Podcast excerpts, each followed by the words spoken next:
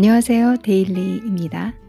오늘 여러분들과 함께 아주 재미있는 영화 두 편을 소개해 드리려고 합니다. 오늘 소개해 드릴 영화는 하나는 한국판이고요. 하나는 중국판인데, 어, 이게 한국에서 시작한 영화예요. 수상한 그녀라고 여러분들 들어보셨을 거예요. 수상한 그녀의 중국판과 함께 영화를 좀더 어, 제가 공부하고 제가 보고 있는 방향에서 분석해 보면서 뭐 한국판 대 중국판 비교 이렇다기보다는 한국판과 중국판이 어떻게 형성이 됐고 어, 이 부분들 이 한국판하고 중국판이 가진 그 부분 부분 부분의 속성을 어, 학자 입장인 제가 공부하고 있는 전문 영역에서 좀 분석을 해보려고 합니다. 어, 영화 비평이나 평론이라기보다는 영화의 구조적인 발생과 그 영화가 가진 문화적 특성을 설명을 해드리려고 합니다. 수상한 그녀는 2014년 1월 22일 날 개봉한 영화입니다. 여러분들께서 이미 많이들 보셨을 거라고 생각을 해요. 제가 친구한테 어, 나 지금 수상한 그녀 보고 있어. 2020년에? 이러더라고요. 그래서 음어 흔한 영화일 수도 있고 그리고 여러분들이 이미 보셔서 '에이 뭐 새로운 건 아니네.' 할 수 있는데 제 채널의 또 장점은 뭐 별거 아닌 것 같은 그리고 지나가서 묻힌 어 그런 영화들을 또 살려내는 게 제가 할 수 있는 역할이라고 생각을 하고요. 사실 수상한 그녀는 스토리가 빤하죠. 어 뭐 이렇게 전문가들 영화 전문가들께서는 그렇게 높은 점수를 주지 않는 걸로 알고 있어요. 어 저는 충분히 이해는 됩니다. 뭐 영화에 대해서 좀 알거나 아 뭐 영화를 좋아하거나 이러면 " 아 너무 흔해. 너무 빤해. 뭐 억지스러운 것도 있는 것 같아." 뭐 이렇게 얘기를 하시더라고요. 근데 에 저는 그 '흔한 게 최고다.'라는 주의이기 때문에 뭐 사실 뭐 저의 개인적인 감정 때문에 수상한 그녀를 선택한 건 아니고요. 오늘 이 수상한 그녀라는 작품을 선택한 게 여러분들께 좀 지식을 드리고 싶어서 이 작품은 한중 합작 영화입니다. 어 인제 아시아권에서 7 개국 어 한번 세 볼게요. 제가 외우고 있는 중이라 그 틀릴 수도 있습니다. 한국, 일본, 중국, 인도네시아 좀 너무 멀리 갔나요? 한국, 중국, 일본 그리고 그 옆에부터 가야 되는데 어 태국, 필리핀, 그 옆에 베트남, 인도네시아 까지 이 아시아권에서 전부 다 합작으로 이루어진 걸로 알고 있습니다. 음 제가 인제 그 트레일판도 한번 봤거든요. 뭐 필리핀의 트레일판 그 그리고 인도네시아판. 아무래도 인도네시아는 또 종교가 있다 보니까 느낌이 또 또 좀 다르더라고요. 그리고 어 한국, 그다음에 중국, 일본 그러니까 같은 한중일 동북아시아인데도 또 느낌이 다르고. 그래서 총 아시아에만 7 개국이 어 이 영화를 만들었습니다. 근데 이 영화는 어 리메이크나 그리고 이 한국판을 한국 영화를 가져다가 그 다른 나라에 모두 쏜 게 아니라 그 현지의 현지 배우들, 현지 스토리를 각색해서 수상한 그녀라는 큰 그 시놉시스 프레임을 가지고 어 그들의 문화적 요소를 전부 바꿔가면서 사실 우리나라에서 인기 있었던 그 수상한 그녀 심은경 씨가 부르는 뭐 나성에 가면 이런 노래가 중국에서 먹힐 리는 없거든요.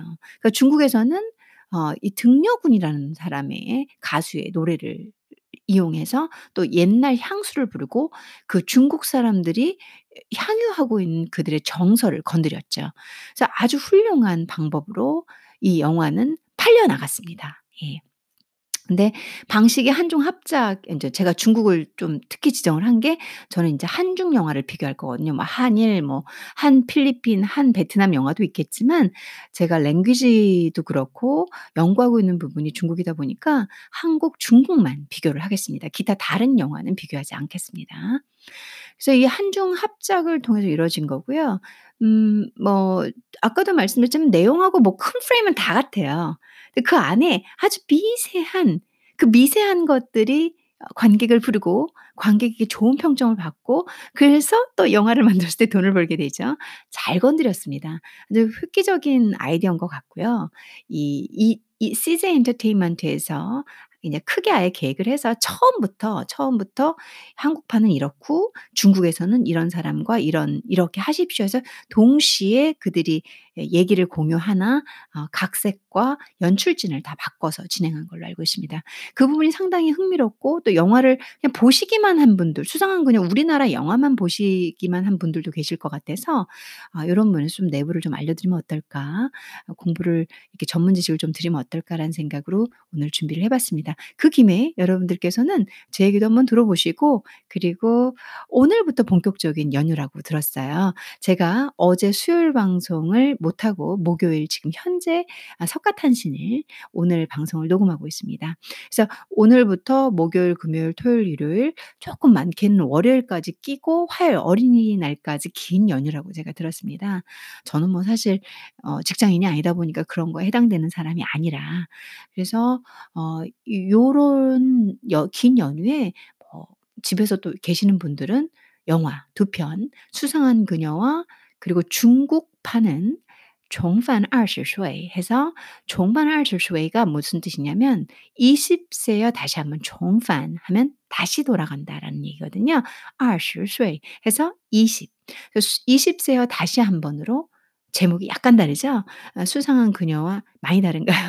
수상한 그녀와 어, 종반 20세라는 20 세여 다시 한번 중국판의 영화 2 개의 문화적 요소들이 얼마나 재밌게 각색이 됐는지 제가 비교해 보겠습니다.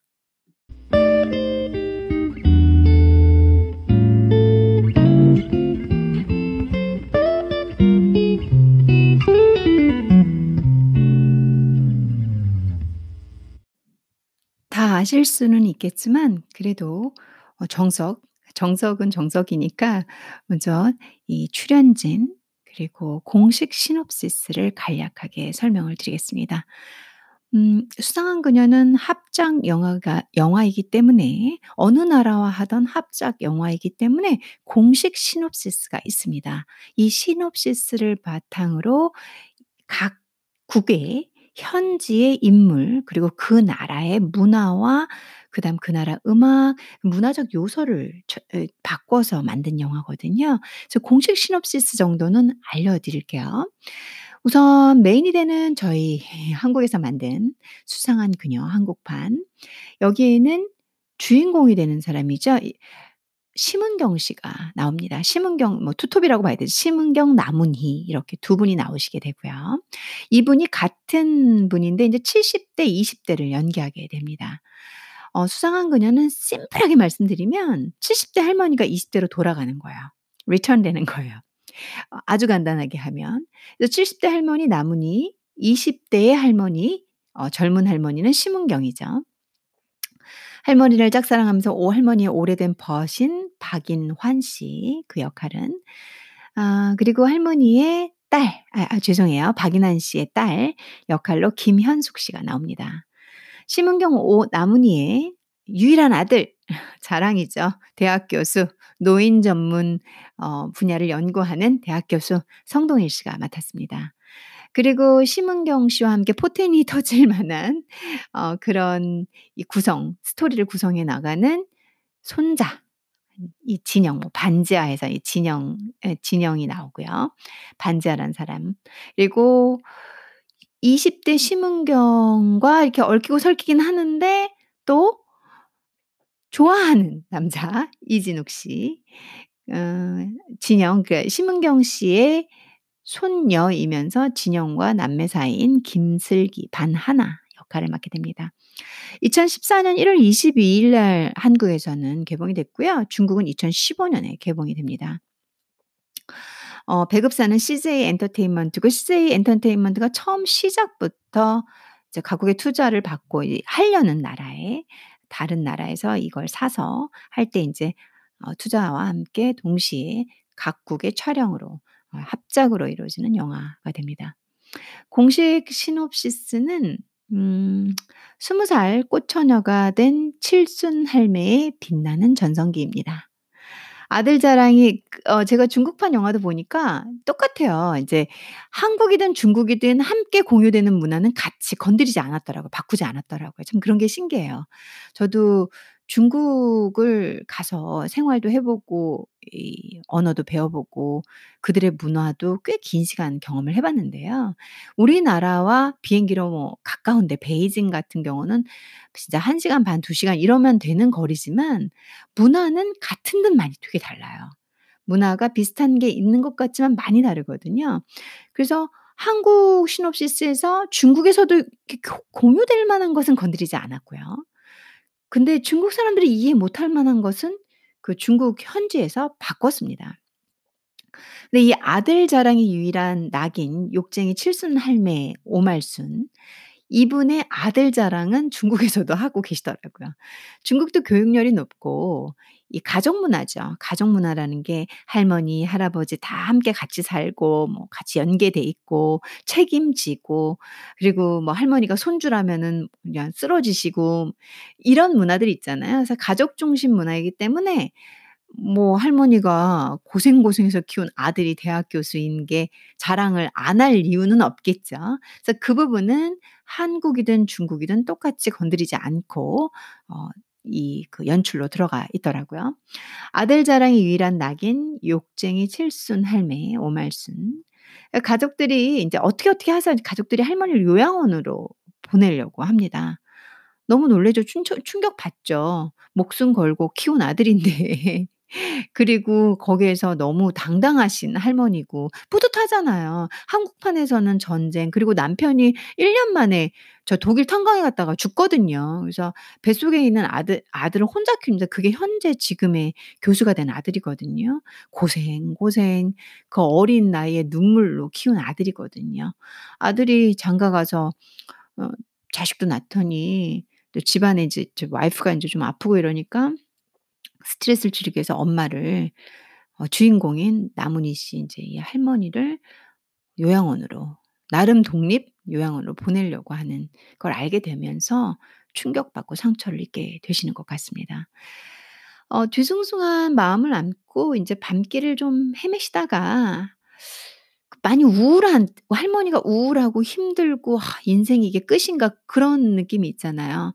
자기가 올인해서 모든 걸 했는데 그 결과는 자기를 버리는 거. 내가 뭔가를 다 줬는데 어 남자친구든 여자친구든 배신을 해. 뭐 그런 느낌처럼 어 할머니가 인제 힘든 그 그날 밤이죠. 그때 청춘 사진관을 보게 돼요. 분명히 그 거리에 청춘 사진관이 없었는데 있는 거예요. 할머니가 영정 사진에 영정 사진을 쓸 '사진이나 찍을까?' 하고 들어가시게 됩니다. 네. 할머니가 인제 거기서 사진을 찍으시는데 예쁘게 꽃단장을 하고 뭐가 이렇게 배경도 그렇고요. 음악도 그렇고요. 되게 묘해요. 판타지가 일어날 것 같은 뭔가 현실과 반대의 내 머리 상상 속에나 있을 법한 일이 조만간 일어날 것 같은 분위기를 조성하죠. 고 분위기 좋았 좋았더라 저는 볼 때 좋았었습니다. 어 정말 뭔가 일어날 것 같은데 제가 많이 유치하다 보니까 저는 빠져들게 되더라고요. '어 어떻게 할머니 변하는 건가, 변하는 건가.' 막 이러면서 봤거든요. 그러고서 인제 그때부터는 이제 개그 요소가 엄청나게 첨부가 돼요. 할머니가 자 본인이 젊어진 걸 보고 깜짝 놀라고, 깜짝 놀라고 그러면서 어 할머니 "어 내가 이렇게 젊어졌단 말이야." 해서 할머니의 또 잘하는 역할 노래였죠. 이제 그런 것도 찾아내고 또 20대 하면 사랑이잖아요. 너무 괜찮은 사람이 자기를 좋아하는데 그때 또 이렇게 설레이는 감정도 느끼게 해 보고 그렇죠. 20 세로 돌아간 할머니가 본인의 본인이 잘하는 걸 그러니까 생활고에 치이고 힘든 그 삶에서 벗어나서 어떻게 보면 70 대로 살던 할머니가 다시 돌아간 거니까 20대 하면 그거잖아요. 사랑 그리고 내가 하고 싶은 거 다 해 보는 거.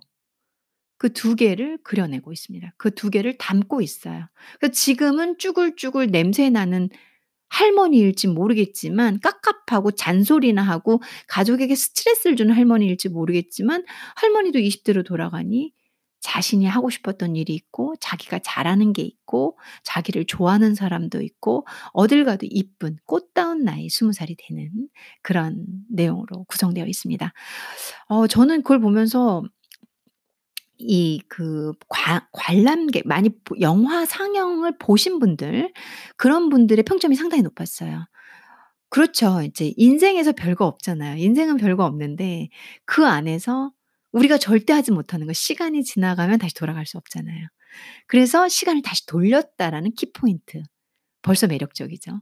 그런데 이 여자 할머니를 딱 잡으면서 여자들은 늙는 게 정말 무섭거든요. 여러분들 아니신가요? 여성분들 혹시 제 방송을 청취하고 계시는 분이 여성이시라면 어 저는 제가 늙어가는 게 두려워요. 그런데 그렇지 않으려고 노력을 하죠. 어 막 항상 '운동 더 해야지. 그래 내 머 내 머리 머리에 흰머리가 보였다. 그럴 수 있어, 그럴 수 있어.' 근데 이게 예전에 아버지가 흰머리를 계속 뽑으실 때 저는 '아 저 머리 빠지게 왜 뽑으실까?' 이해가 안 됐었거든요. 근데 지금 최근에 제가 흰머리가 1-2 개가 생기는데 그런 생각이 드는 거예요. '나도 늙나?' 그쵸. 나도가 아니라 음 나도 그런 평범한 이 노화 과정이 진행되고 있다는 걸 받아들이는 게 정말 슬퍼요. 근데 그 이미 이제 할머니이신 분이 20 살로 돌아가셨을 때 하고 싶은 거 얼마나 많으시겠어요.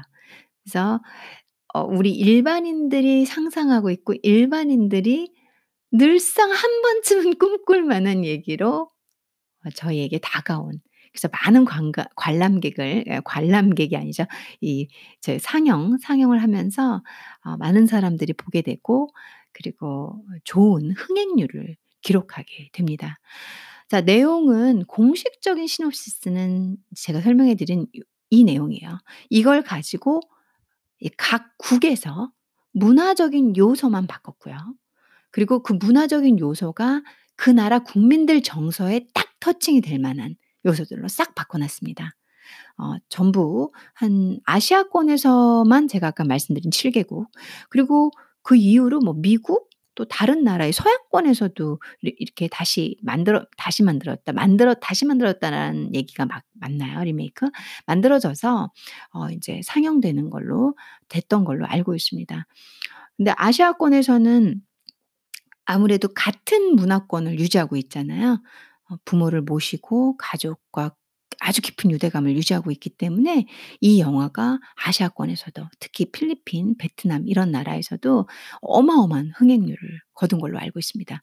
제가 지금 메인으로 소개하려고 하는 한국, 중국판, 한국의 원판과 중국판 역시 중국에서도 음 금액적으로 엄청난 성과를 거뒀습니다. 그 이유가 무엇인지 알아보겠습니다.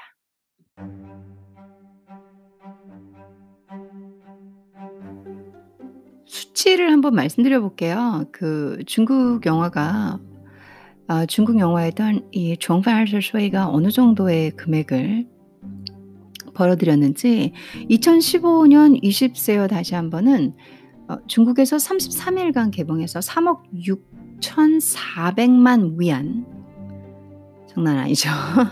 흥행 성적을 거둔 바 있어요. 아 물론 이 영화는 인제 2014년 한국 CJ 엔터테인먼트에서 제작한 영화 수상한 그녀를 원작으로 하고 있고요. 2014년 1월 22일 한국에서 개봉한 이 영화는 아 그해 한국 영화 박스 오피스 2위 865만 관객을 동원했습니다. 어, 한중 합작 영화 중에서 가장 큰 성과를 예, 낸 작품으로 보이고 있어요. 그래서 저도 수상한 그녀 어, 20세여 다시 한번 예, 정말 저 소회를 어, 오늘 주제로 잡았습니다. 중국에서 뭐 3.65억 정도를 3.65억 정도를 벌은 거니까 대단한 거죠. 어마어마한 거죠. 그래서 자본 융합 단계로 이 번영 단계로 예시가 되는 어, 사 수상한 그녀와 20 세요 다시 한번 여기에 들어간 인제 결과물은 이 정도로 나오고 여기에 들어간 이제 한국인과 중국인의 노력 그리고 이들 영화가 어떻게 제작되어 있는지 한번 좀 더 알아볼게요. 이것부터 알아봐야 왜 흥행을 했는지 이유를 알게 되거든요. 첫 번째 흥행 요소는 음 한중 합작을 했다는 거죠. 머리를 잘 썼지. 옛날에는 그냥 한국 영화 가져다가 중국에서 방영한다고 해서 그 사람들이 다 이해하고 이러는 건 아니잖아요. 중국에 있는 사람들이 "어 뭐야, 뭐야?" 뭐 이러면서 그러니까 어 전지현 씨 나왔던 영화가 뭐였죠? 그 남자친구랑 차 차태현 씨랑 지금 갑자기 제목이 안 나는데 그 영화 같은 경우는 중국에서 엄청나게 실패를 했거든요. 어 아무래도 문화적으로 이렇게 이렇게 교류가 잘 안 되니까. 우리나라에선 되게 재밌는 게 중국에선 재미없을 수가 있거든요. 그걸 문화적 차이라고 저희가 보고 있습니다. 그래서 그 부분을 이제 잡아내야지 영화가 흥행을 하니까 어 이 한중 합작 형태로 해서 큰 성공을 거둔 20세여 다시 한번 이 영화를 오늘 제가 예시로 보여 드리려고 하는 겁니다. 자 그렇다면 20세여 다시 한번 과 수상한 그녀의 어 기본 정보 어 이들 영화를 조금 비교해 보겠습니다. 왜 이 둘 영화가 각자의 방식대로 성공을 했는지. 어 두 영화는 모두 코미디를 주 장르로 하지만 한국판은 영화의 사회적 현실성에 중점을 두고 있죠. 그쵸. 노인 문화 그리고 노인들의 소외 기타 등등. 중국판은 영화에서 사랑과 청춘 스토리에 더 집중하고 있습니다. 영화 등급 제도가 있는 한국에서는 수상한 그녀는 15세 이상 등급이지만 등급 제도가 없는 중국에서는 엄격한 영화 검열 제도가 있습니다. 뭐 Chinese censorship 하면 무섭죠. 네. 그래서 이에 따라서 영화 관람에 적합하지 않을 수 있는 부분들은 전부 개편되거나 삭제됩니다. 음 외국 이 이제 중국 영화 censorship은 뭐 나 쫙 나와 있어요. 어떤 거, 어떤 거 안 된다. 아 대표적인 게 미신적인 거 안 됩니다. 그러니까 아바타 영화 같은 거 안 되고요. 폭력적이어도 안 되고 뭐 그 자본주의를 또 너무 선전해도 안 되고 안 되는 게 많아요 중국은. 아 그래서 영화를 팔고자 그러니까 영화를 만들고 영화를 그쪽에다 수입하고 수출하려는 그런 분들의 애로가 장난이 아니에요. 이 영화 검열 제도가 워낙 차이니즈 검열 제도가 심하기 때문에. 그래서 이 영화 관람에 적합하지 않은 부분은 뭐 당연히 스 개편되거나 삭제돼 안 그러면 사 상영이 안 되져 버려 나라에서 딱 막아 버리니까. 20 세여 다시 한 번은 원작보다 사회 문제에 대한 깊은 고민과 탐구에 대한 내용은 삭제되고 코미디에만 더욱 치중했습니다. 그럴 수밖에 없죠. 나라에서 어 검열을 하고 있으니까 그 나라가 우울해 보이거나 현실성을 드러내서 사회 비판적인 성향을 드러내면 안 되니까요. 이해되시죠? 어 이 한중 합작 영화는 한 극본 두 버전 형식을 사용하여 동일한 핵심 스토리를 가지는 서로 다른 영화 시나리오 만들기라는 혁신적인 합작 방식을 사용했습니다. 중국을 잘 공략한 거죠. 인구도 많고 시장이 근데 이제 2014년 영화니까 시장이 뭐 돈이 되는 시장이잖아요 중국이. 그러기 때문에 근데 중국을 뚫고 들어가기가 어려운 거죠. 어이 검열 문제랑 또 정치적인 이데올로기가 중국은 있기 때문에 그래서 영화 하시는 분들이나 영화 합작 제작 투자하시는 분들이 '뭔가 저게 시장이 괜찮은데 어떻게 해야 되지?' 하시다가 이 한 극본 두 버전 참 대단한 방식이었던 것 같아요. 어 대단하다는 거는 머리가 좋다는 거죠. 문제점을 다 극복하고 쫙쏴버쏴 봤더니 대박이 터진 거죠.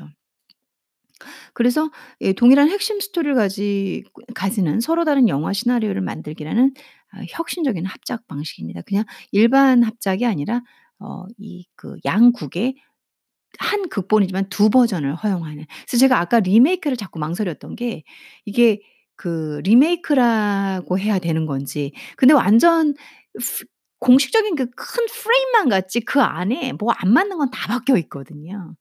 그래서 '이걸 그렇게 불러야 하나?' 저도 인제 이 정의를 하고 definition을 해야 되는 어 사람으로서 조금 약간 망설여졌던 게 아까 그래서 말을 몇 번 버벅거렸습니다. 음어 동일한 핵심 스토리를 가지고 있고요. 그 다음에 다시 말하면 20 세여 다시 한 번은 애초에 수상한 그녀와 동시 개봉으로 기획되었은 되었는데 영화의 감독을 맡은 천정다오 인제 천정다오라는 분이 있죠. 그 그분의 이제 스케줄로 인해 가지고 중국 버전은 한국 버전보다 쪼끔, 쪼끔 늦게 2015 년에 그래서 2014 년에 한국에서 2015 년에 중국에서 개봉됐습니다. 어 제작 초기부터 한국 시장과 중국 시장에 맞는 대본을 따로 마련하여 촬영에 임하게 된 것이죠. 이는 이미 발표한 작품의 판권을 구매 후 새롭게 작품을 구성하는 리메이크와는 분명 다른 개념입니다. 그래서 제가 어 많은 인제 이 그 포털 사이트 있잖아요. 뭐 네이버라든가 뭐 위키, 나무 위키 이런 데 보면 리메이크, 리메이크를 쓰거든요. 저도 인제 이게 이게 리메이크가 아니라는 걸 아는데 왜냐하면 똑같이 가지고 해야지만 리메이크인데 그게 아닌 컨셉이기 때문에 어 '요거를 정정해 드려 봐야 되지 않을까.'라는 생각을 하면서 리메이크, 리메이크 이렇게 어 생각을 했던 거고요. 음 중국의 자료 인제 중국 영화 데이터하고 예 학자들의 자료를 가지고 제가 말씀을 드리고 있는데 그 중에서 부산대학교에서 이 중국 한중 합작 영화에 관해서 특히 특별히 20 세와 다시 한 번에 관해서 쓰신 논문을 가지고 제가 자료를 읽어 드리고 있습니다. 어 이러한 새로운 합작 방식은 각 문화를 가진 두 나라 모두에서 성공적인 흥행 기록을 세우며 합작 영화 제작에 좋은 선례를 남겼습니다. 어 이게 성공 요인이 되는 거죠. 한 한 극본인데 두 버전이 존재하는 거죠. 그래서 제가 이렇게 보면 '어 그래 스토리 어 그래 이렇게 이렇게 그래 뭐 흐름이 그렇게 아 할머니가 아들 자랑하고 할머니가 사진관에 갔다가 어 갑자기 젊어지고' 고 진짜 크게, 크게 큰 프레임 빼고는 다 다르다고 봐야 되거든요. 어 근데 중국판은 중국판대로 신선하고 한국판은 한국판대로 신선하고 저 일본판은 사실 보지 않았습니다. 음 그리고 뭐 필리핀도 그렇게 호평이라고 그러더라고 호평, 호평. 근데 이 제가 필리핀만도 필리핀만 판도 본 건 아니지만 큰 프레임의 다른 영화라고 볼 수가 있겠죠. 그게 이 어떻게 보면 빤하고 빤한 스토리가 overseas 다른 국가 해외에서 성공하는 키가 됐던 거라고 보는 거죠. 합작 영화지만 우리나라의 것에 우리나라의 틀에 우리나라의 리메이크 우리나라에 또 만든 똑같은 것만 갖고 간게 아니라 "너희들 각국에 있는 문화를 다 수용해라. 그래서 새로운 버전의 극본을 써 써라." 이렇게 허용함으로 인해서 어 성공한 케이스로 보고 있습니다. 그게 아 제일 중요한 핵심이죠. 오늘 한중 합작 영화 이 합작이라는 단어를 제가 쓰면서 설명을 조금 더 드리고 있습니다. 아직까지 한국판과 중국판에 나오는 인물도 소개를 안 해 드렸네요. 인물 소개 한번 간단히 드려 보겠습니다. 인물을 간단하게 소개를 시켜 드릴게요. 중국판 인물. 아까 한국은 제가 심은경, 뭐 남은희, 박인환 씨, 김현숙, 성동일, 진영, 이진욱 그리고 김슬기 그 메인 그 가족들하고 중심 인물 소개는 해 드렸으니까 그 인물에 해당되는 중국판 인물을 소개해 드려 볼게요. 심은경 씨 역할을 하고 있는 분이 양쯔샨이에요. 남은희 선생님의 역할을 하고 있는 분이 꾸이 야레이, 꾸이 이알레이라는 분이에요. 어 그리고 박인환 선생님 음 역할을 하시는 분이 왕더쉔 슌 왕더슌 어 슌이고요. 할아버지 근데 이분 너무 잘생기지 않았나요? 저는 중국판 그 할아버지가 왕더슌은 너무 어 인물이 훤칠하신데 그러고선 놀랐는데 보니까 이분도 되게 유명하신 분이더라고요. 아 그리고 이제 인제 이이 양쯔산 샨의 이 뭐라고 해야 되죠? 로맨스를 담당하는 남자 3 명이 있잖아요. 그분을 위주로 해 드릴게요. 왜냐하면 중국판은 좀 로맨스, 청춘 위주로 돼 있기 때문에 한국판하고 좀 다르게 소개를 좀 해 드려 볼게요. 이 양쯔산 옆에 있는 어 이 양쯔산을 좋아하는 젊은 남자 아 같은 20대 또래의 남자 루한 어 전 엑소 멤버였다고 그러더라고요. 저는 전혀 몰랐어요. 그리고 이이 양쯔샨을 좋아하는 PD 어 잘생긴 대만계 진백림 대만 배우 천보린 여러분 들어보셨을 거라고 생각이 들어요. 천보린 유명하신 분이죠. 어 요 분이 또 이 한 중년 중년쯤 되는 남자가 아 할머니를 좋아하죠. 젊은 할머니를. 그리고 원래 연배에서 좋아하시던 분 왕더슌 왕더슌 슌 할아버지가 이제 이 있는 거죠. 그 연령대 70대 뭐 한 30 대인지 40 대인지 고 사이에 있는 아 전 볼리안 그리고 20대 그 진짜 20 대로 돌아간 할머니의 모습을 또 좋아하는 로한 그러면서 혈연 관계죠. 그래서 이 인물 구조가 메인이 되는 야 양쯔산 하고 할머니 꾸이알레이, 꾸이알레이 요 두 분이 한 사람이고 그리고 그분들을 위해서 스토리가 구성되고 있는 어 같은 할아버지는 왕르슌하고 전볼리안 그리고 로한 이렇게 남자 3 명을 어 인제 사랑 또 이렇게 묘하게 흔히 말하는 썸 타는 거 그러면서 대놓고 사랑하시는 할아버지 아 그러면서 코미디 요소가 첨 첨부를 시켜주고 있습니다. 어 인물 구조를 쪼끔 다르게 설명을 해 봤고 그게 그의 뭐 성동일 역이라든가 김현숙 그리고 이제 손녀 역할은 어 제가 여기에서 인물 소개에서는 뺄게요. 비중이 그렇게 크신 분들은 아니니까. 뭐 다 나오긴 하지만. 자 그렇다면 본격적으로 어 한국, 중국 영화판인 수상한 그녀와 20세와 다시 한번 종판을 하셨어요. 하지만 영어로 제목은 미스 그레니예요. 둘 다. 이 미스 그레니의 어, 차이점, 인물을 어떻게 배치했고 그들이 가진 게 어떻게 묘사되고 있는지를 조금 더 전문적 학술 논문을 기본으로 설명을 드려보겠습니다. 한국판과 중국판이 차이가 보이죠? 그 부분을 어, 이제 하나하나 집어서 설명을 드려볼게요. 첫 번째로는 인물 이미지를 현지화했어요. 어 여성 캐릭터가 중국화 되어 있죠. 그러니까 중국 문화에 젖어 있는 사람, 그 중국 사람처럼 되어 있다는 소리죠. 그렇게 해야 중국 분들에게 먹힐 테니까 그 영화가. 어 여성 캐릭터 신분의 차이점이 좀 있는데요.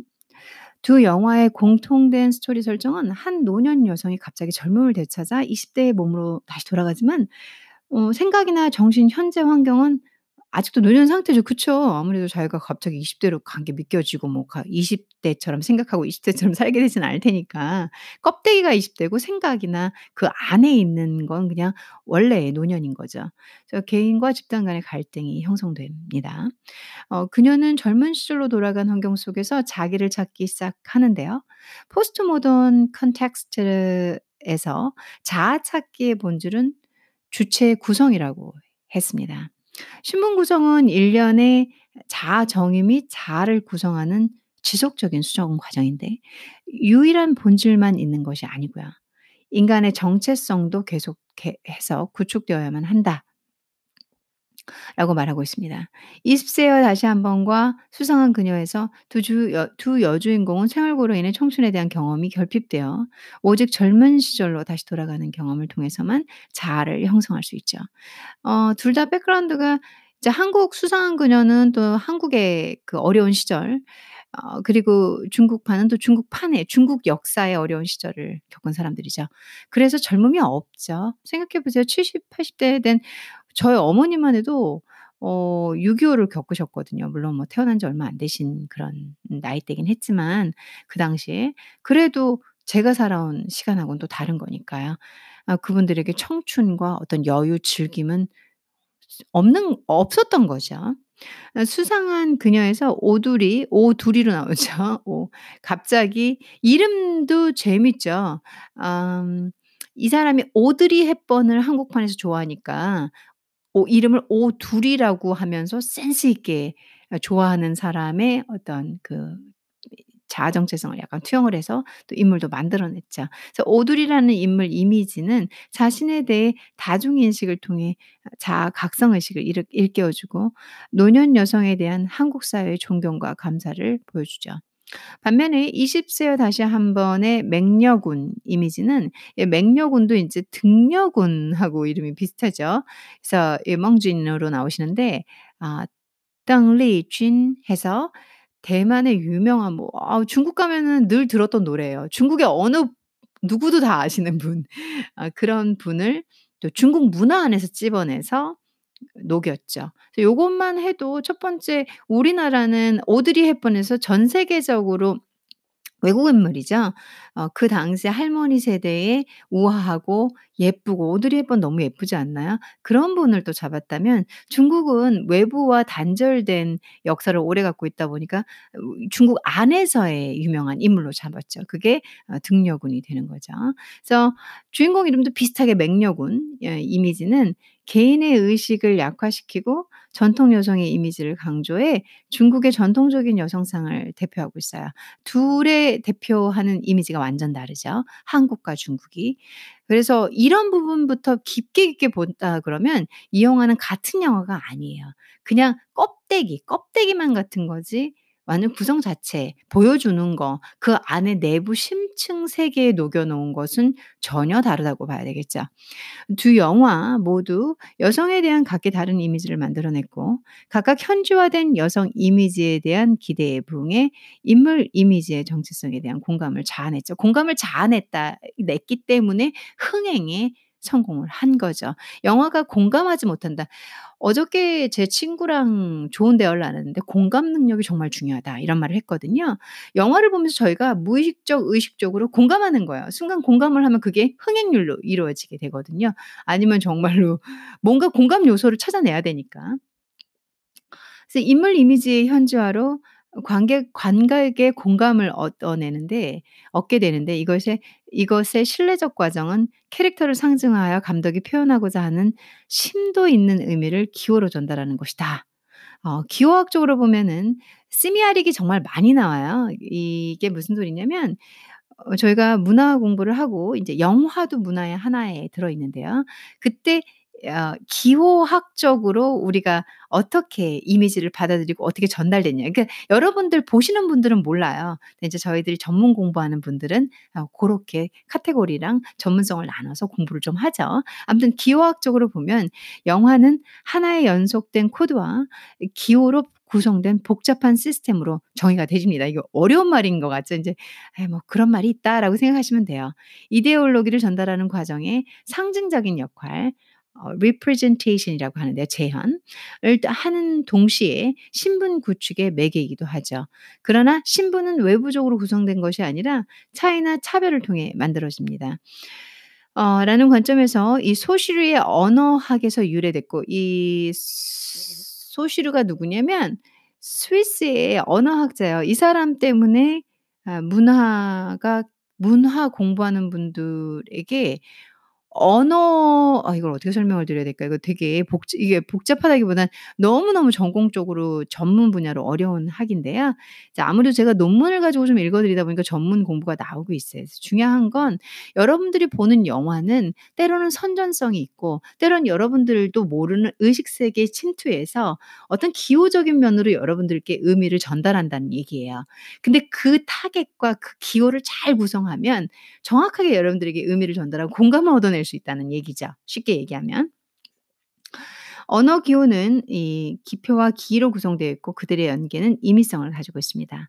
모든 언어 단위의 의미는 다른 언어 단위의 차이로 식별되어야 합니다. 아 이러한 관점에서 볼 때 주체가 만든 자아도 다른 사람과의 차이를 통해 구분되어야 하는데 두 영화는 근본적인 차이를 만들기 위해 우선 인물의 신분의 차별을 만들어야 했어요. 한국과 중국 사이의 문화적 차이로 인해 두 주인공이 젊은 시절로 돌아간 뒤 서로 다른 생활 태도로 인해 정신적 변화가 생기게 되고 자신의 신분 구축에도 영향을 미치게 됩니다. 이는 20 세와 다시 한 번과 수상한 그녀와의 근본적 차이점이기도 하고 20 세로 다시 한 번 이 현지화 서 현지화 서사에 성공한 이유이기도 합니다. 신분 구성의 첫 번째 문제는 정체성 인식인데요. 사회학적 관점에서 볼 때 정체성은 우리가 속한 공동체와 관련이 있습니다. 혈연, 가족, 지연 등에 따라 만들어진 따뜻한 울타리로 이 울타리 안에서 우리는 안전함을 느끼고 혼란을 겪지 않으며 캐릭터가 매우 명확해지죠. 따라서 어 조상, 인종, 국가 등은 모두 하나의 공동체입니다. 우리는 조상의 고유한 언어, 어 역사, 문화를 답습함으로써 정체성을 얻게 되죠. 한중 양국의 언어, 역사, 문화의 차이가 존재하기에 정체성 인식에 있어서도 큰 차이가 있습니다. 따라서 두 영화의 여주인공은 자아를 찾는 과정에서 우선 정체성에 큰 차이가 발생하게 되죠. 그래서 만일 수상한 그녀가 그냥 리메이크 돼서 갔다면 동질감을 얻어내는 데는 좀 힘들었을 거라고 생각이 들어요. 한국 할머니의 정체성과 중국 할머니의 정체성은 완전 다른 거예요. 이게 설령 이제 공통된 시노 시놉시스가 있다 하더라도 중국 문화를 아시게 되잖아요. 그러면 저희 것과는 정말 다릅니다. 그리고 그들이 웃는 포인트도 다 그게 언어죠. 제가 시즌 1 에서는 언어를 좀 많이 설명을 해 드렸었어요. 수업 수업이라고 해야 되나요? 뭐 짧은 방송이라고 해야 되나요? 왜 그러냐면 언어를 우리가 할 때 "야 이게 한국말로 이렇게 표현하는데 영어로는 어떻게 표현하냐? 한국말로는 이렇게 하는데 중국말로는 어떻게 표현하냐?" 그게 문화거든요. 그들의 언어 역사 문화는 그 그 그 민족의 정체성을 담고 있습니다. 그래서 한국과 중국 인물을 각각 다르게 구성함으로써 뭐 캐릭터는 똑같고 설정은 비슷하지만 그 사람이 가진 내부는 전부 다른 한국 것과 중국 것으로 구성해서 중국인들에게 이이두 여인의 정체성 차이를 주고 그래서 중국인들에게 어필을 했고 중국인들에게 공감을 얻어냄으로써 대박이 터지게 된 거죠. 자 잠시만 쉬었다가 쪼금 더 다시 설명을 해 드려 보겠습니다. 오드리에 관해서 좀 설명을 드려 볼게요. 수상한 그녀의 오드리는 젊은 여성이지만 오둘이죠. 젊은 여성이지만 자신의 몸에는 수십 년의 역사적 기억이 담겨 있어요. 그녀는 젊은 시절의 몸으로 돌아간 뒤 스스로 젊은 시절의 꿈을 찾는 것을 선택해요. 그녀는 세월의 장벽을 넘어 청년들의 세계로 뛰어들어 서로 다른 시대를 이어주는 매개체로 가능하며 영화에서 젊은이들과 노인들의 간격을 없애주는 절묘한 계기를 마련해 주죠. 그런 역할을 하시죠, 중간에서. 손자와 그리고 또 이 중간 나이대에 있는 어 그 이진욱 역할을 했던 PD님 그리고 또 어 친구인 할아버지까지 다 아우르게 되죠. 다 모든 걸 포용하는 그런 핵심 키를 또 보셔야 됩니다, 여러분들이. 오드리는 3 가지 과정을 거쳐 젊은 시절로 돌아가 자기 정체성을 받아들였는데요.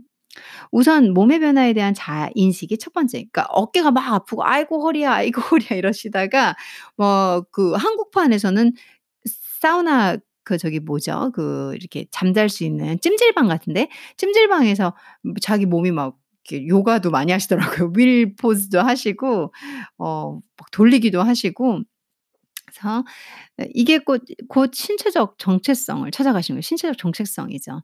젊은이로 변한 후 오드리는 사우나에서 스트레칭을 한 후 아까 제가 말씀드린 자신의 젊은 몸을 갖고 있다는 것을 확인하게 되고 어 이것은 생리적으로 자기를 받아들이는 단계죠. '어 나20살 됐네. 어 진짜네.' 뭐 이러면서.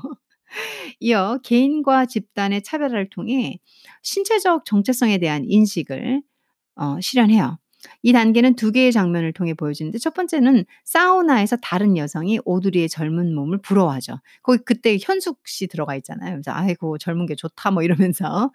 그리고 음 즉 타인의 인정을 통해서 오드리의 젊은 신분을 확 확정하는 거죠. 남들이 인제 인정을 해 주니까. 그리고 청년 절어 청춘 사진관 거기 갔을 때 잠깐 원래 없던 데에 생겨서 본인이 젊어지잖아요, 사진 찍으면서. 다시 가니까 중국집. 그 중국집 여사장이 그러죠. "어디서 어린 게 꼬박꼬박 말대꾸를 하냐." 타인이 자꾸 이 사람을 젊게 보는 거죠, 메인 주인공을. 둘째는 오드리가 다른 노인의 육체를 직접 보고 자기와 노인을 비교한 후 충격을 받게 되는데 이는 자기의 젊은 몸에 대한 인증이기도 하죠. 나중에는 거울 속에 자기의 모습을 본 후 젊음을 붙잡겠다는 의식이 생겨났고 심리와 생리의 이중적인 공감을 얻어 최종적인 자기 정체성을. 그래서 뭐 옷도 쇼핑하고 오드리가 오드리가 오드리 헵번이 되기 위해서 어머 엄청나게 인제 즐기시는 순간으로 돌아가게 되죠. 20세후 다시 한 번에서의 맥락은도 비슷해요. 어 젊은 여성의 모습이지만 자기의 젊음에 대한 인식은 신체적 인식 단계에 그치죠. 20 세로 돌아간 뒤에 맥녀군의 자아 정체성은 주로 타자의 시각을 둘러싸고 형성이 돼요. 어 그때 인제 버스신이죠. 둘 다 버스신인데 버스신에서 어 남자애들이 좀 이렇게, 이렇게 찝적대는 거. 근데 할머니인 자기한테 찝적대니까 '이게 뭔 소린가?' 하고 보니까 그때 얘기하죠. "넌 내가 도대체 몇 살로 보여?" 뭐 이런 말투를 쓰니까 "20 살? 19 살?" 뭐 이러면서 한국판도 한국판이 저는 꽤 재밌었어요. 그 이렇게 나이트 클럽 간다고 심은경 씨랑 대화하는 그 남자분도 참 코믹스러웠거든요. 예 중국판에서도 누군가 이 이 배 바뀌신 주인공 분의 나이를 누군가 다 누군가가 인식을 하죠. 아 저 어린 게, 젊은 게. 그런 장면들이 계속 나와요. 본인의 경험은 애도 키워봤고 애도 이렇게 어떻게 다루는지 아는데 어 그런 것들을 젊은 20 살? 많게는 19 살로 보이는 그 여자가 다 알고 있으니까는 음 머릿속이나 정체성을 찾아갈 때좀 혼란이 가죠. 사람들이 되게 혼란이 가는 모습들을 많이 보여주죠. 그래서 이 타자와의 응시와 대비를 통해 자신의 젊은 신분을 확인하고 자기 정체성 '어 나20 살이구나.' 하고 이루게 되는 거죠. 맥녀군의 신분적 정체성은 주로 두 가지 장면을 통해서 보여줍니다. 하나는 맥녀군이 휠체어를 탄 할머니와 서로 응시하는 장면의 클로즈업. 둘째는 맥녀군이 노인 여성들과 광작물을 함께 추는 장면이죠. 그 이것도 되게 크게 나오죠. 우리나라는 어 사우나, 사우나에서 어 찜질방에서. 근데 이 중국 문화 요소죠. 중국 제가 처음 북경 갔을 때 아니 그 무슨 널따란 그런 곳에 다 할머니들이 나와 가지고 중간에 한 분 메인 선생님 같은 분이 한 분 있고 손가락으로 움직이면서 음악에 맞춰서 태국권 태국권인가 뭐 이렇게 설렁 설렁 설렁 움직이시는데 운동이 꽤 되는 그거를 새벽마다 하시는 거예요, 중국에 유학 갔을 때. 저도 뒤 뒤에 서서 몇 번 해 봤거든요. ' 운동이 되나?' 이러면서. 근데 중국 가면 다 보이는 그 문화가 기억이 저도 머릿속에 있어요. 왜냐하면 experience가 있으니까 중국에 가서 생활을 한 경험이 있기 때문에. 그래서 '너무 적절하게 잘 바꿨다. 저 광작물을 넣은 건 너무 잘 바꿨다.'라고 제가 중국 문화를 아는 제가 막 박수를 쳤거든요. '야 이게 성공 요인이 있어.' 어떻게 보면 여러분들이 중국판을 안 보신 분들은 더더욱 궁금해 하실 거고 보신 분들은 제 얘기를 듣고 보신다면 '아 이런 차이점이 있구나. 이런 게 문화적 요소구나.' 하고 인식하시기에 더 쉬우실 거라고 생각이 들어요. 그리고 이 클로즈업의 정의는 성인의 어깨 부위 이상의 두상 또는 어떤 촬영의 대상의 세부적인 분을 분을 보여주는 영화의 숏이에요. 그게 클로즈업의 정의거든요. 클로즈업을 할 때는 보통 이 성인 어깨 부위 이상 고게 영화에서 shot이라고 부릅니다. 서사의 기능적 측면에서 보면 클로즈업은 어떤 디테일이나 전체 일부분에 대한 묘사를 통해서 확대 및 포커스 효과를 달성할 수 있어요. 클로즈업의 삽입은 단지 어떤 디테일을 확대한 것일 뿐만 아니라 전체를 드러내기도 하고 장면의 축소판으로 볼 수도 있죠. 클로즈업은 원래의 서사 구조를 깨트리고 일부러 주목하는 눈빛을 드러냅니다. 맥녀군과 할머니의 응시에 집중하는 클로즈업은 바로 이러한 응시를 통해 강조와 암시의 역할을 보여주게 되죠. 이 화면에서 쌍방의 응시는 젊음과 연로의 전면적인 충돌을 의미합니다. 나이가 다른 두 사람 간의 눈맞춤은 여전히 관객에게 청춘과 연로의 차이를 뚜렷이 보여주죠. 클로즈업으로 잡았을 때는 젊음과 나이듦. 어 세상의 속세. 나도 늙고 너도 늙고 글쎄 이걸 뭐 굳이 설명을 하지 않아도 어 늙어가는 과정 중에 있는 제가 무슨 말인지 알겠어요. 전 딱 중간쯤에 있으니까 젊음과 저 할머니, 이 할머니들의 그 서로 이 클로즈업을 하면서 그 잠시 보여주는 생각하는 순간 음 와 닿았었어요. 이것은 맥녀군이 직관적인 대비를 통해 자신의 젊은 신분을 확인하는 중요한 증거이기도 합니다. 20 세여 다시 한번은 맥녀군이 20 살로 돌아간 후 마음속의 생각을 언어로 표현하지 않고 단지 광작무의 무도장에서 그녀의 가벼운 몸짓으로 주변에 경직된 노인들과 선명한 대조를 이루게 되죠. 그죠. 그 할머니들 다 나이 드신 분들인데 20 살이 된 주인공이 거기서 이렇게 춤을 추고 왔다가 너무 젊죠. 뭔가 극적인 대조를 보여주죠. 그래서 아 맥녀군도 주변 사람들과의 대조에서 궁극적인 정체성을 얻게 됩니다. '아 내가 젊구나. 난 다르구나.' 이렇게 하면서.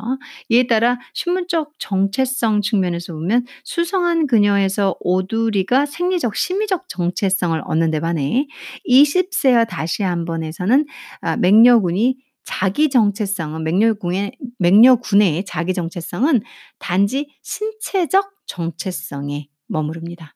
이것은 두 영화 사이 어 영 여성 캐릭터의 근본적인 차이점이자 20 세여 다시 한번의 현지화 서사 개편의 중심이기도 합니다.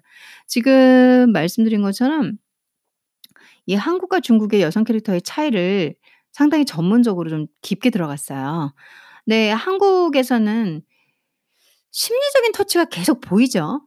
그리고 그 현실 사회와 할머니가 주변에서 겪게 되는 거. 할머니는 어 그런 분이 아닌데 사회에선 할머니를 어떻게 보는지, 사회에선 할머니를 어떻게 생각하는지, 그리고 할머니 역할의 축소 그런 많은 것들이 보여지면서 심리적으로 인정받고 까이고 불안하고 이런 모습들이 계속 보이죠.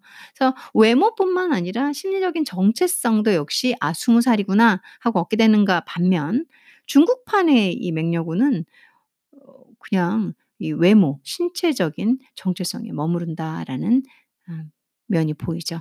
고게 이 두 개 현지화 서사 개편의 그 각각 중국판, 한국판 현지화의 큰 차이점이기도 하다는 얘기입니다. 음 그리고 이제 여성 캐릭터 현지화 특성이 좀 보이는데요. 20 세의 다시 한번 맹녀군은 가족 중심의 전통적인 사상에 머무르고 있어요.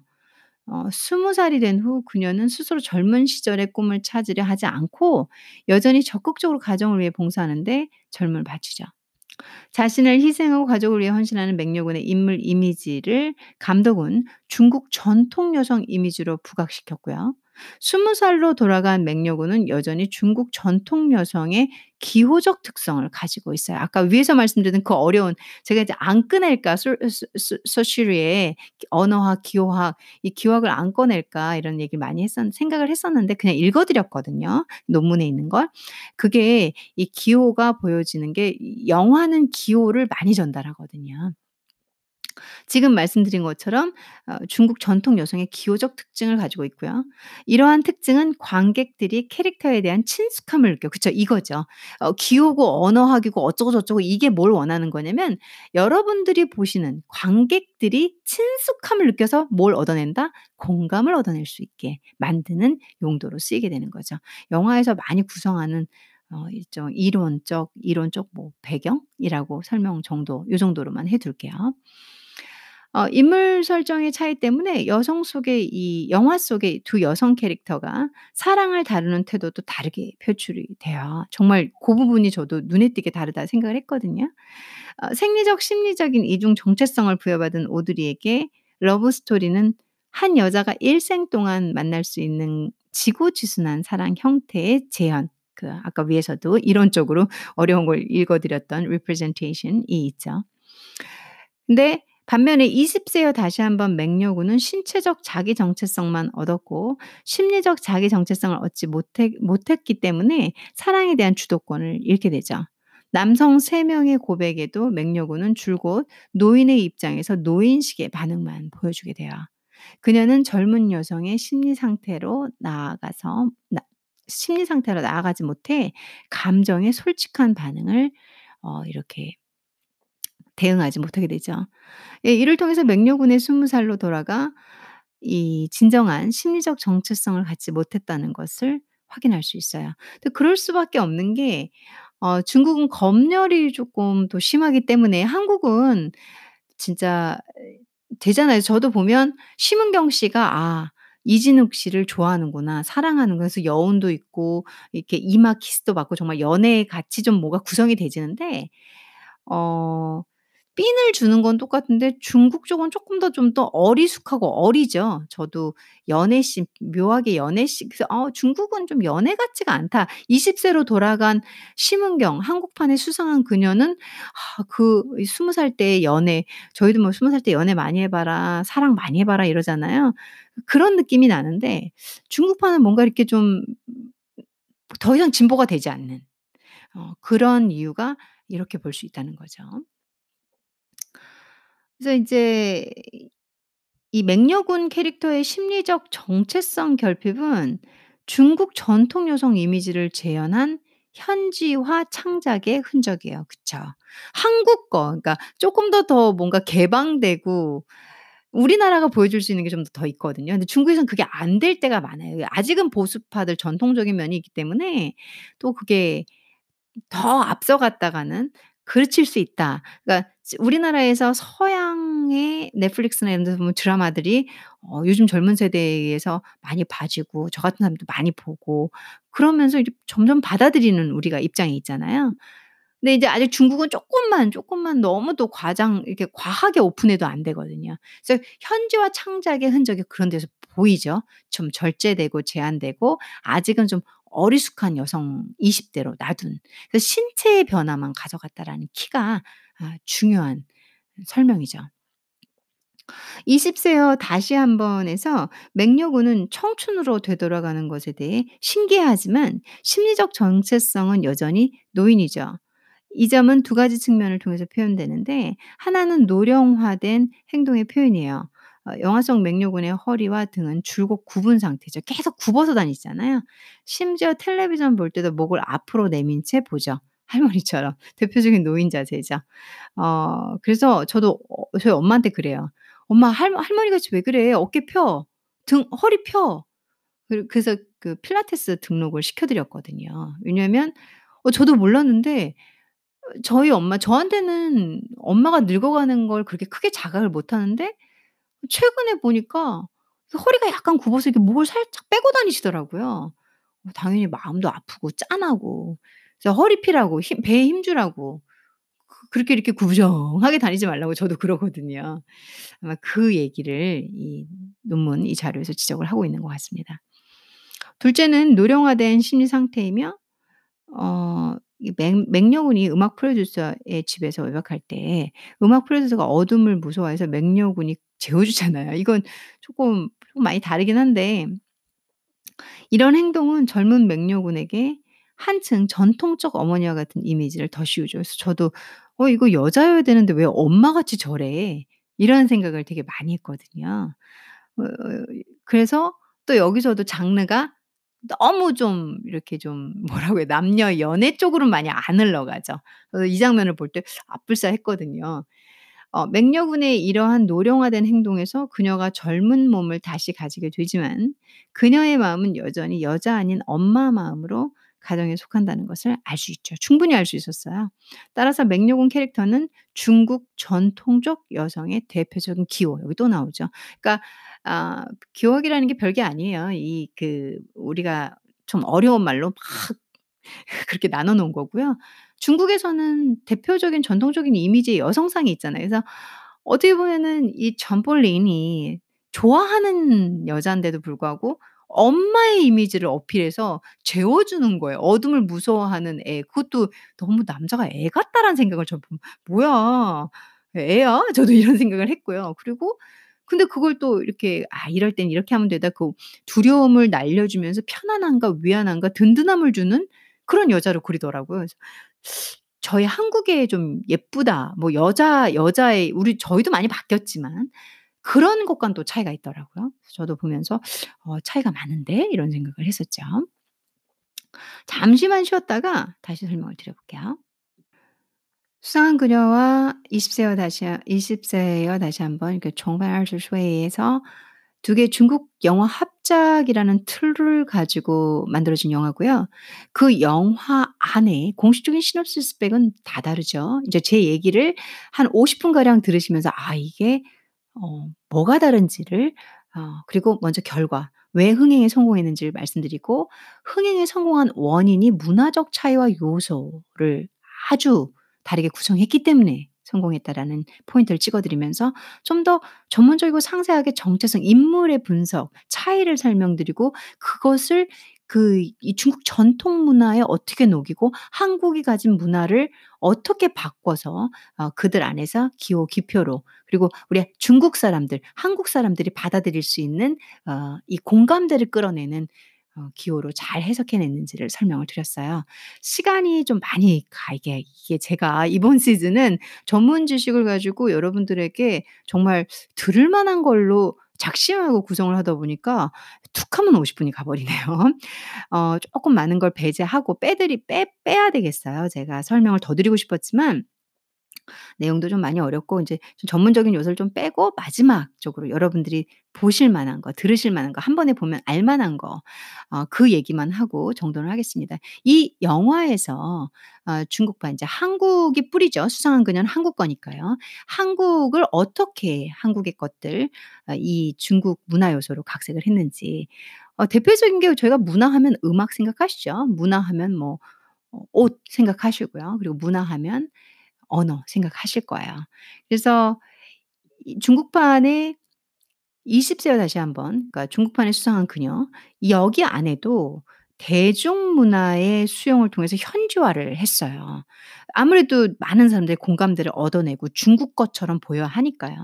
그래서 그 대표적인 게 음악 사용 그 다음에 옷.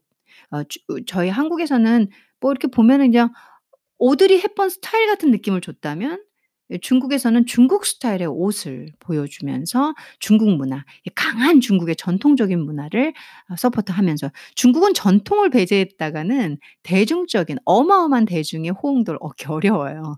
어 보수적인 나라죠. 그래서 이 현지화 전략으로 음악을 사용했는데 그걸 한번 설명을 좀 들어볼게요. 음악 현지화 전략에 있어서 20 세와 다시 한번은 사실 진짜 돋보여요. 제가 아까 말씀드렸던 어 등려군을 등려군하고 이름도 비슷하게 너무 창의적이다. 어 '중국답다.' 저도 이런 생각했거든요. 등려군의 게이워 이거원 혹시 그 노래 어 들어보셨나? 나성의 가면 하고 비슷한 음 스타일의 노래로 구성을 했는데 그러니까 그 장르의 그 분위기에 맞춰서 전혀 다른 노래죠. 아 게이워 이거원 하면은 어 인제 뭐 나에게 입맞춤을 뭐 이런 정도로 이네뭐 키스해 주세요 뭐 이렇게 해석을 할까요? 아주 발랄한 노래죠. 귀엽고. 어 전통적인 원래 등려군이 부른 노래도 발랄해요. 근데 리메이크 버전들 재즈 버전들 그리고 이 영화 안에 메인 주인공이 부르고 있는 그 버전 다 좋더라고요. 그중에서 인제 인물 이미지에 대한 부각, 인물 정서의 누적과 폭발, 영화 프 플롯의 리듬, 심지어 영화의 전체적인 스타일과 연관된 음악적 요소는 영화에 빠질 수 없는 결정적인 역할을 했어요. 저도 100% 동의해요. 그래서 수많은 얘기들 중에서 '아 그래 이거 어렵고 요건 좀 지 지겹겠다.' 요 분석 요런 거 다 빼고 어1로 바로 점프를 하려고 해요. 어 중국의 영화 감독 영화 감독 원목지는 "뮤지컬 코미디가 단지 우스갯소리로 끝나서는 안 되며 영화 음악으로 스 영화의 본질을 나타내야 한다."라고 말씀하실 정도로 얘기 "이게 중요하다. 영화 음악이 중요하다."라고 얘기를 하셨어요. 20 세와 다시 한 번의 특색 있는 음악 스타일은 현지화 개편에 큰 도입이 되며 대중적 호소력을 지니게 되었습니다.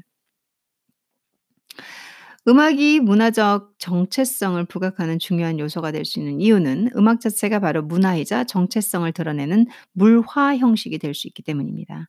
그래서 그런지 중국에서 정말 또 잘했던 게이 마케팅도 통했고요. 예鹿晗을 그 손자로 이 배역을 줬잖아요. 전 엑소 멤버였던鹿晗. 어이 사람을 쓰면서 이 사람이 가수이면서 전 엑소 멤버면서 중국인인데 한국에서 활동했던 사람이면서 그리고 또 이 그 그 밴드 노래하는 그 아예 그 본인의 여 원래 자 직업 그것도 맞는 그다 맞아들였어요. 이름도 있고 젊은 사람들이 좋아할 만한 사람도 캐릭터에 어저 저기 도입을 했고 그리고 어 워낙 뭐 인기 있는 사람이었고 거기다 노래를 또 할 줄 아는 사람을 해서 중국판 이 수상한 그녀는 현지화를 어꽤 잘한 것 같아요 제가 보니까. 그래서 성 성공을 했고 실적이 좋은 걸로 보이는 것 같고요. 음 20 세와 다시 한번에서 이제 중국의 유명 어 최현 민족풍이 자주 든 등장해요. 이 음악의 에 사용 멜로디 측면과 이 노래의 사회적 기억에서든 어 중국인만의 감수성으로 신속히 끌어내고 있죠. 영화 속 음악 형식은 집단 내에서 자아 인식, 자아 이해를 구축하는 데에 도움이 될 수 있고 개인에게 귀속감을 줄 수 있는 동시에 집단 외의 사람들에게 새로운 이미지를 전달할 수 있죠. 그러니까 저처럼 집단 외의 사람들에게 이미지를 좀 '아 이 노래, 이 노래.' 이런 식으로. 근데 그 내부의 사람들에게는 어 그러니까 한국판 수상한 그녀 저희가 오 옛날 노래 들으면 막 이렇게 공유가 되고 저도 수상한 그녀 보면서 눈물 많이 났거든요. 똑같은 거예요. 근데 그들은 그들의 음악 그리고 그들에게 계속 들리는 음악으로 어딘가 이 중국인의 감수성 어딘가를 탁 터치할 수 있는 노래를 씀으로써 어이 영화의 어 가치는 더 높아지죠. 즉 음악 문화가 영화 기호의 하나로 작용하면서 관객들로 하여금 중국의 현지화 시대에 요 요소를 지닌 영화적 스타일을 느끼게 하며 외국 관객들로 하여금 중국 영화에 담긴 현지화 감수성을 느끼게 할 수 있죠. 저도 등려군의 그 게이워 이거원 다른 노래도 다 많은데 제가 그 노래를 좋아해요. 그래서 들으면서 '야 그래.' 그 노래도 다시 한번 찾아보고 다시 한번 듣게 되고 어 그런 외국인들에게는 그들 자국민의 문 문화를 한 번 더 소개하는 꼴이 되는 거고 이 자국민들에게는 향수성과 공감대를 형성하는 그럼으로 인해서 영화가 잘 만들어지게 되는 효과를 기대할 수 있게 되겠죠. 상업이 그러니까 또 영화도 역시 돈이니까 어 영화를 팔고자 하는 분들에게는 또 이 상업적으로 성공을 거두게 되겠죠. 아트도 아트지만 또 이런 영화들은 상업화 전략이 큰 영화니까요. 중국 영화 중국 문화 수용에 또 현지화 전략을 했는데 복식 이 옷이죠. 그래서 예 맥녀군이 입고 있는 옷들 보면은 옛날 아 이제 치파오라고 해 가지고 옛날 옷들도 꽤 되고 그리고 어 음식 역사 그들이 먹고 있는 음식 그러니까 우리 한국 음식을 가지고 나문희 선생님이 잔소리를 한다 그러면 이 중국판에서는 여주인공이 중국 음식에 만드는 방법을 얘기하면서 중국의 전통적인 문화 그래서 영화는 언어 환경, 문화적 배경 그리고 다양한 관객들의 심리적 감각 감각과 정서적 체험에서 나오는 거거든요 영화 기호는. 그 영화 기호를 잘 해석하고 전달하고 활용한 것이 지금 이 영화 아, 20세에 다시 한번 重返二十岁 그리고 한국이 오리지널 한국 버전 수상한 그녀라고 보고 있습니다. 어, 간략하게 설명을 좀 마무리해서 끝낼게요. 이 마케팅 요소, 문화적 수용 요소는 수상한 그녀 그리고 중국판 어, 영화는 20세기 20세여 다시 한번은 음악과 그리고 그 향수 각자의 각국의 향수를 잘 건들 건드릴 수 있는 전통 음악, 옛날 음악 그리고 어 재밌는 음악 근데 본인의 문화의 것으로 잘 녹였고요. 뿐만 아니라 중국, 한국 음식 그러니까 각 각자 요소들이 가진 부분들을 잘 해석해서 넣었어요. 옷은 말할 것도 없고 디테일 디테일함이. 그래서 이 영화는 음 어떻게 보면은 그냥 빤한 스토리고 뭐 뭐 상업적인 것 같아. 뭐 그냥 그 예술성과 아트성은 좀 떨어지는 것 같아 할 수 있겠지만 전 세계적으로 팔려 나간 이 영화가 이 현지화의 문화적 요소를 사실 우리나라에서 이아 문화 이 영화가 우리나라가 성장을 하려면 각국의 문화적 요소를 좀 또 너무 배제해서는 안 되거든요. 중국이 할리우드로 진출을 해서 영화를 상당히 많이 이렇게 합작을 해서 만들고 있죠. 근데 실패할 때가 뭐냐면 중국의 문화를 너무 강조하기 때문에 실패한다라는 그하 미국과 중국의 연구가들, 영화 연구가, 문화 연구가, 사회학 연구가들은 아 발표를 하고 있어요. 그래서 문화적 요소를 너무 배제한다면 어 사실은 우리만의 것이 되어 버려서 우리만의 잔치가 되어 버리거든요. 어 그런 부분들을 잘 소화해서 마케팅, 현지화를 잘 만든 영화로 보기에 아 오늘 주제는 수상한 그녀, 20 세요 다시 한번 아 미스 그레인이라는 영화를 가지고 여러분들에게 전문 지식 그리고 또 영화는 영화의 흐름, 영화가 어떻게 만들어지고 어떻게 해서 호평이 되는지 어떻게 보면 지극히 평범하고 여러분들이 '아 뭐 그런 거 뭐 그냥 TV에서 늘 방영되는 거니까 그 돌려서 한 편 보면 돼.'라는 그 영화의 차이점을 한번 설명을 드려 봤어요. 시간이 되시다 되신다면 어 여러분들께서 좀 관심이 있으시다면 중국판 혹은 다른 나라 께 관심이 있으면 일본판 뭐또어 필리핀, 베트남판, 뭐 인도네시아판 각국의 여러분들 관심 있는 판을 보시면서 비교해 보신다면은 문화적 관점으로 그럼 좀 더 흥미롭고 재미있는 영화가 될 거라고 생각이 되십니다.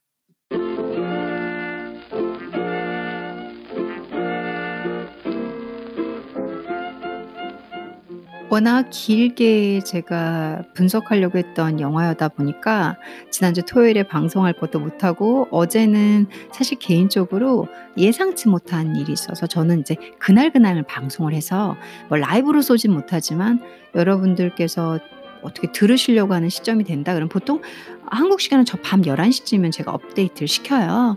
어 그때 업데이트를 시킨다 그러면 한2-3 시간 전에 한 저녁 7 시부터 방송을 한 거거든요. 그랬는데 어제는 제가 집에도 너무 늦게 오고 예상치도 못한 일들이 있어서 어제 방송을 녹음을 못 했습니다. 그래서 개인적인 예 일로 또1번 이렇게 방송을 못하게 돼서 죄송하고요. 오늘 방송 사실 많은 부분을 포커스를 맞춰서 분석을 하고 싶었고 그리고 한중 합작 영화라는 큰 틀에서 이들이 문화적인 어이 부분을 건드려서 그러니까 영화가 우리 한국 문화가 한국 영화가 다른 세계로 퍼져나갈 수 있는 어떤 키를 만들어가는 어, 잘 만든 영화였어요. 이게 예시를 보여주는 한국 것인데 그들의 것을 수용해서 조금 섞어서 그래서 공감대와 포용력을 넓히고 한류를 형성하고 어, 또 이렇게 한국 것을 좀 알리는 중요한 매체가 되지 않을까, 중요한 어, 성공작이지 않았을까라는 어, 이 주제에 맞춰서 제가 설명을 드리고 싶었는데 어, 많이 못했어요. 이게 얼마 방송을 안 했는데도 벌써 한, 한, 1시간 10분이 넘어가 버릴 것 같고 이래서 말도 버벅거리지 않으려고 노력했고 했는데도 필요한 말도 많이 안 하려고 했는데 그냥 내용이 너무 많아서 오늘은 이 선에서 방송을 끝내겠습니다. 그래서 축약해서 핵심만 되는 것만 설명을 드려보고요. 시간이 되신다면 어, 영화 한번 봐보시고요. 그리고 보셨던 분들도 제 말을 듣고 다시 한번 재해석을 해서 보시는 것도 재밌을 것 같고요. 어, 긴 연휴가 시작이 됐습니다. 어, 항상 건강 조심하시고요. 그리고 또 바람 쐬실 때도 마스크 꼭 하시고 여러분들 제 청취자분들께서 항상 건강하시고 행복한 연휴 보내시기를 바라겠습니다. 그러면 저는 또 토요일 날 찾아뵙겠습니다. 감사합니다.